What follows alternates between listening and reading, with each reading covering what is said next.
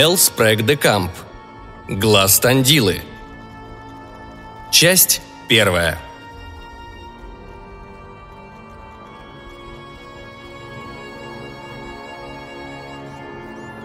Как-то днем, это было так давно, что с той поры выросли горы и города у их подножия.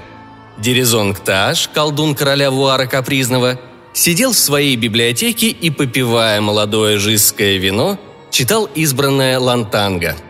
На него снизошло умиротворение. Уже несколько дней, по естественным или еще каким-либо причинам, никто не предпринимал попыток убить колдуна. Когда Дерезонгу надоело ломать голову над секретами глиптики, он разглядывал поверх бокала разрисованный экран, на котором великий Шуазит, еще до того, как его не взлюбил капризный вуар, изобразил целое стадо демонов, начиная с самого ужасного Феранзота и заканчивая самым незначительным эльфом, которых придворный колдун мог призвать к себе на службу. Любой, глядя на Дерезонга, задался бы вопросом, зачем тому призывать эльфа? Сам колдун был маленьким щекастым человеком, маленьким для ларскийца, с седыми волосами, обрамлявшими его круглую физиономию. Когда Дерезонг проходил зампур процедуру, он по беспечности забыл в списке того, что хотел бы оставить навеки молодым, упомянуть волосы. Это упущение вызывало шквал насмешек со стороны его собратьев-колдунов. В данный момент Дерезонг Тааш планировал выпить столько вина, чтобы не потерять способность вытащить свое полное тело из кресла, добраться до столовой и разделить ужин со своим помощником Жамелом Сихом. Недоброжелателей у Дерезонга было предостаточно, и еду из предосторожности подавали четыре его сына, а Жамел, по тем же причинам, первым снимал пробу.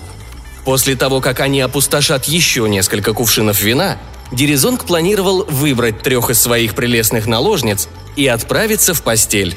Безобидная программа. Любой скажет – Дерезонг даже решил, каких именно красавиц он возьмет с собой сегодня, но еще не определился с вопросом очередности. И в этот момент в дверь постучали, и раздался пронзительный голос самого наглого пажа короля Вуара. «Господин колдун, король желает видеть тебя немедленно!» «Зачем?» – проворчал Дерезонг. «А я знаю, куда улетают аисты зимой. Мне известны секреты зомби из Сидо. Нашептал ли мне северный ветер, что лежит за стенами Рифая?» «Ладно, ладно». Дерезонг зевнул, поднялся и потопал в тронный зал. Временами он оглядывался. Ему не нравилось идти по дворцовым коридорам без Жамела, который всегда прикрывал его спину от удара кинжала. Лампа над троном освещала лысую башку Вуара, который смотрел на колдуна из-под кустистых бровей. Король восседал на троне в зале аудиенций – над головой у него висел охотничий рог великого Зинаха, его отца. На троне пониже сидела наложница-фаворитка Элепра из Латора, коренастая коротконогая латрийка средних лет, волосатая и зубастая. И что только в ней нашел король. Возможно, к середине жизни он присытился красотой и находил пикантность в ее противоположности – а может быть, после того, как верховный правитель Латора Канесп практически силой всучил ему свою сестру, овдовевшую после случайной гибели ее мужа на охоте, монарх действительно влюбился. Но возможно также, что за всеми этими странными событиями стоял колдун-жрец Латора, чтобы вынудить короля Вуара сделать своим наследником маленького сына Элепра, рожденного от ее лотарийского мужа, требовалось колдовство или еще что-нибудь посильнее – а судя по слухам, Вуар сделал именно это. Дерезонг порадовался, что малыша не было в зале. Правда, в ногах Элепра сидел квартет укутанных в бесконечные меха латриек. Дерезонг подозревал, что происходит что-то непонятное, причем из разряда того, что, став понятным, вряд ли ему понравится. Несмотря на мирные отношения между Латором и Лорском, колдун сомневался, что латрийцы могут забыть опустошительный набег ларскийцев – которым король Зинах ответил на их вторжение. После того, как он пал ниц, Дерезонктаж заметил кое-что, на что поначалу не обратил внимания, а именно на маленьком столике напротив трона, где обычно стояла ваза с цветами, сейчас располагалось серебряное блюдо, а на блюде – голова министра торговли, с тем тупым и бессмысленным выражением на лице, какое обычно приобретают головы, отделенные от туловища – Очевидно, король Вуар пребывал не в самом хорошем настроении. «Слушаю тебя, о король!» Дерезонг Таш нервно поглядывал то на короля, то на голову министра. «Слушай же, мастер!» — сказал король. «У моей наложницы Лепра, которую, надеюсь, ты знаешь, возникло желание, исполнить которое можешь только ты». «В самом деле, Ваше Величество...» Дерезонг неправильно истолковал услышанное и выпучил глаза, как самец жабы весной – во-первых, всем было известно, что король не имеет обычая делиться своими женщинами. А во-вторых, Дерезонг меньше всего хотел, чтобы король выбрал для него из своего гарема и лепра. Король продолжал. «Она желает получить драгоценный камень. Третий глаз статуи богини Тандилы. Ты знаешь этот храм в Латоре?» «Да, сир». Хотя Дерезонг удержал на лице подобострастную улыбку, сердце его ушло в пятки – это пахло развлечением похлеще, чем интимная близость с Элепро. «Этот бестактный наглец», — сказал Вуар, указывая на голову министра торговли, услышав, какую задачу я перед ним ставлю, заявил, что камень нельзя купить. Ну, я и приказал укоротить его. Теперь я сожалею об этом поспешном действии, так как в результате выяснилось, что он был прав. И, следовательно, остается одно – украсть камень. «Да, сир». Король опустил длинный подбородок на кулак, его агатовые глаза смотрели вдаль. Кольцо на пальце короля мерцало в свете лампы. Кольцо было сделано из сердцевины упавшей звезды и обладало такой силой, что даже колдуны Латора не могли причинить вред его владельцу. Король продолжал. «Мы можем либо открыто завладеть им, что означает войну, либо украсть его», а я хоть и собираюсь выполнить прихоти Лепра, с латрийцами воевать не хочу. Пока это нецелесообразно. Таким образом, ты отправишься в Латор и добудешь этот камень». «Да, конечно, сир», — сказал Дерезонг с воодушевлением, которое было, мягко говоря, натужным. Любая мысль о том, чтобы попробовать возразить, мгновенно исчезала. Стоило только взглянуть на невезучего министра на серебряном блюде — «Естественно», – дружелюбно сказал Вуар. «Если ты считаешь, что твоих сил недостаточно, я уверен, что король Жиска одолжит мне своего колдуна тебе в помощь». «Никогда, сир!»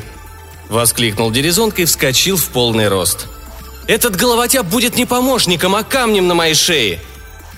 Неизвестно почему, но Дерезонгу показалось, что улыбка короля Вуара была похожа на волчий оскал – так тому и быть.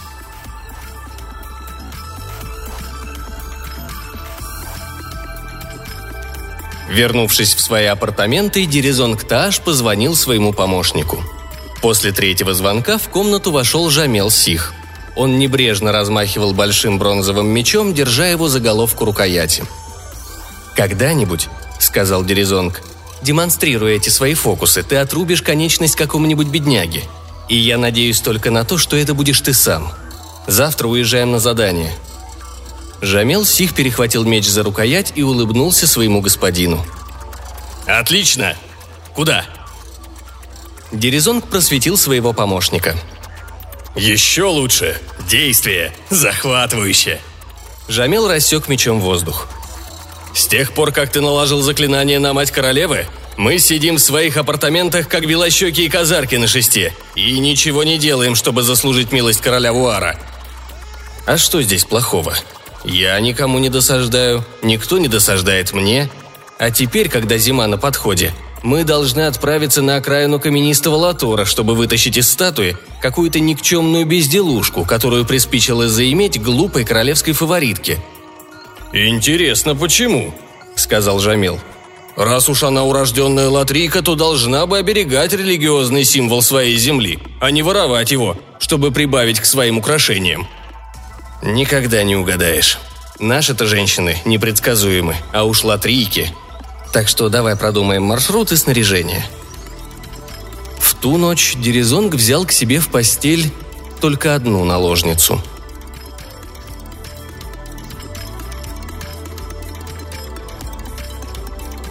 Они поехали на восток в плодородный Жиск на берегу Тритонского моря. И в городе Бенкаре отыскали друга Дерезонга, гранильщика Гоша Патажа, который поделился с ними бесценной информацией. «Третий глаз богини Тандилы», — рассказывал Гоша Пташ, — «это драгоценный камень размером с небольшой кулак. Он не огранен и имеет форму яйца темно-пурпурного цвета. Если смотреть на камень с одного конца, то от него исходят лучи, как от сапфира, но в количестве семи, а не шести — он заменяет зрачок в центральном глазу статуи Тандилы, удерживаемые на месте свинцовыми зубами. Что касается остального, жрецы наняли стражи для своего сокровища. О них я не знаю ничего, кроме того, что оба они свирепы и опасны. За последние пять столетий было предпринято 23 попытки стянуть камень. Все они заканчивались фатально для воров. Когда я в последний раз видел тело вора – Пока Гоша пописывал, каким образом поступили с вором-неудачником, Жамел извергал из себя рвоту, а Дерезонг смотрел в свой бокал с вином с таким выражением, будто там плавала какая-нибудь многоножка, хотя они с Жамелом без сомнения были не самыми мягкосердечными людьми в то жестокое время. Свойства камня Впечатляющие, хотя, возможно, преувеличены, так как известны только по слухам. Это самый мощный в мире антидемоник – он может даже противостоять самому ужасному Трленгу, а это самый могучий из демонов. Этот камень сильнее кольца короля Вуара из звездного металла? Гораздо. Как бы там ни было, на правах старого друга позволь дать тебе совет. Смени имя и наймись на службу к какому-нибудь менее требовательному господину. Нет никакого смысла искать способ раздобыть этот глаз – Дерезон Кташ провел рукой по своим седым шелковистым волосам и бороде. «Ты прав. Он постоянно травмирует меня своими грубыми сомнениями в моей компетентности. Но расстаться с роскошью, которая меня окружает, не так уж просто. Где еще мне предоставят по первой просьбе бесценные книги и восхитительных женщин? Нет, если бы не эти его периодически накатывающие капризы, Вуар действительно был бы очень хорошим хозяином. О чем я и говорю. Откуда тебе знать, не повернутся ли его капризы когда-нибудь против тебя? Я и не знаю. Временами думаю, что гораздо легче было бы служить королю варваров. Варвары с их привычками и ритуалами более предсказуемы. Так почему бы тебе не бежать? За Тритонским морем лежат земли роскошного Таратсиша. В этих краях человек с твоими качествами быстро поднимется до... «Забудь об этом», — сказал Дерезонг. У короля Вуара останутся заложники. Мое незначительное семейство. 14 наложниц, 12 сыновей, 9 дочерей и несколько визжащих внуков. И ради них я должен выполнить приказ короля. Хотя бы Западное море поглотило весь пуссад, как предсказано в пророчествах. Гоша пожал плечами. «Дело твое», только не говори, что ты из этих неуклюжих середнячков слишком толстых и низеньких, чтобы когда-нибудь стать настоящими меченосцами. Не говори, что не можешь достичь колдовских высот, потому что не отказываешься от удовольствия твоего Зинана. «Благодарю тебя, добрый Гошеп», — сказал Дерезонг, потягивая молодое вино. «Но как бы то ни было, я живу не для того, чтобы достичь высокого положения в каком-нибудь полку аскетов с суровой дисциплиной, а для того, чтобы радоваться жизни. А сейчас назови мне надежного аптекаря, у которого я могу приобрести сироп-порошок высшей пробы и очистки. Дуалор тебе поможет. Какое обличье вы намерены для себя выбрать? Я думаю, мы отправимся в путь под видом торговцев из Парска. Если услышишь о такой парочке с приключениями, пересекающей Латор, не удивляйся –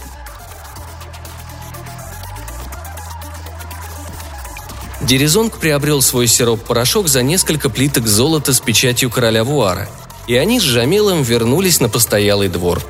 Там колдун нарисовал свои пентаграммы, рассыпал порошок и произнес заклинание девяти мус. По окончании процедуры Дерезонг и Жамел без сил растянулись на полу. Они превратились в пару смуглых, горбоносых парней с кольцами в ушах в развивающихся парских одеждах – Восстановив силы, они двинулись дальше. Колдун с помощником пересекли пустыню Решейп, не страдая особенно ни от жажды, ни от ядовитых насекомых, ни от духов пустоты. Проехали через лес Антра, и на них не пытались напасть ни разбойники, ни саблезубые кошки, ни ведьмы Антра. Наконец, они перевалили через лысые холмы Латора. Когда они остановились на ночлег, Дерезонг сказал – по моим расчетам, и судя по тому, что говорили нам путники, до храма остался один день пути. Следовательно, пришло время выяснить, сможем ли мы выполнить задание с помощью кое-кого, а не нашей уязвимой оболочки. С этими словами он принялся рисовать на земле пентаграммы. «Ты хочешь сказать, что собираешься вызвать Феранзота?» – спросил Жамел Сих. «Именно». Жамела передернула – когда-нибудь ты оставишь открытым угол пентаграммы, и тогда нам конец. Это точно. Но покушаться на третий глаз богини с инструментом послабее – гарантированный пропуск на тот свет. Так что успокойся и приступим. По мне так нет ничего рискованнее, чем общение с Ферранзотом, разве за исключением самого Терленга. Пробормотал Жамел, но подчинился. Они прошли через заклятие Бертонга, которое реконструировал Дерезонг Таш по избранному Лантанга – и за границами главной пентаграммы возник темный силуэт Ферранзота, слегка подрагивающий. Дерезонг почувствовал, как тепло его тела поглощается холодом, исходящим от духа, и возрастающее давление, которое порождало присутствие этого существа. Жамил Сих, несмотря на всю его внушительную мускулатуру, съежился. «Что нужно?» – почти беззвучно прошептал Ферранзот. Дерезонг собрался с силами и ответил – ты украдешь драгоценный камень из среднего глаза статуи богини Тандилы в ближайшем храме и передашь его мне». «Этого я не могу сделать». «Почему?» «Во-первых, потому что жрецы Тандилы провели вокруг своего храма линию такой силы, что никакие послания, никакие подобия, никакие духи, включая великого Терленга, не могут ее пересечь. Во-вторых, потому что и сам глаз окружен гибельной аурой, из-за которой ни я, ни мне подобные, ни даже сам Терленг не можем добраться до него. Могу я теперь вернуться в свое измерение?» «Уходи, уходи, уходи. Что ж, Жамел, похоже, нам самим придется решить эту малоприятную задачу».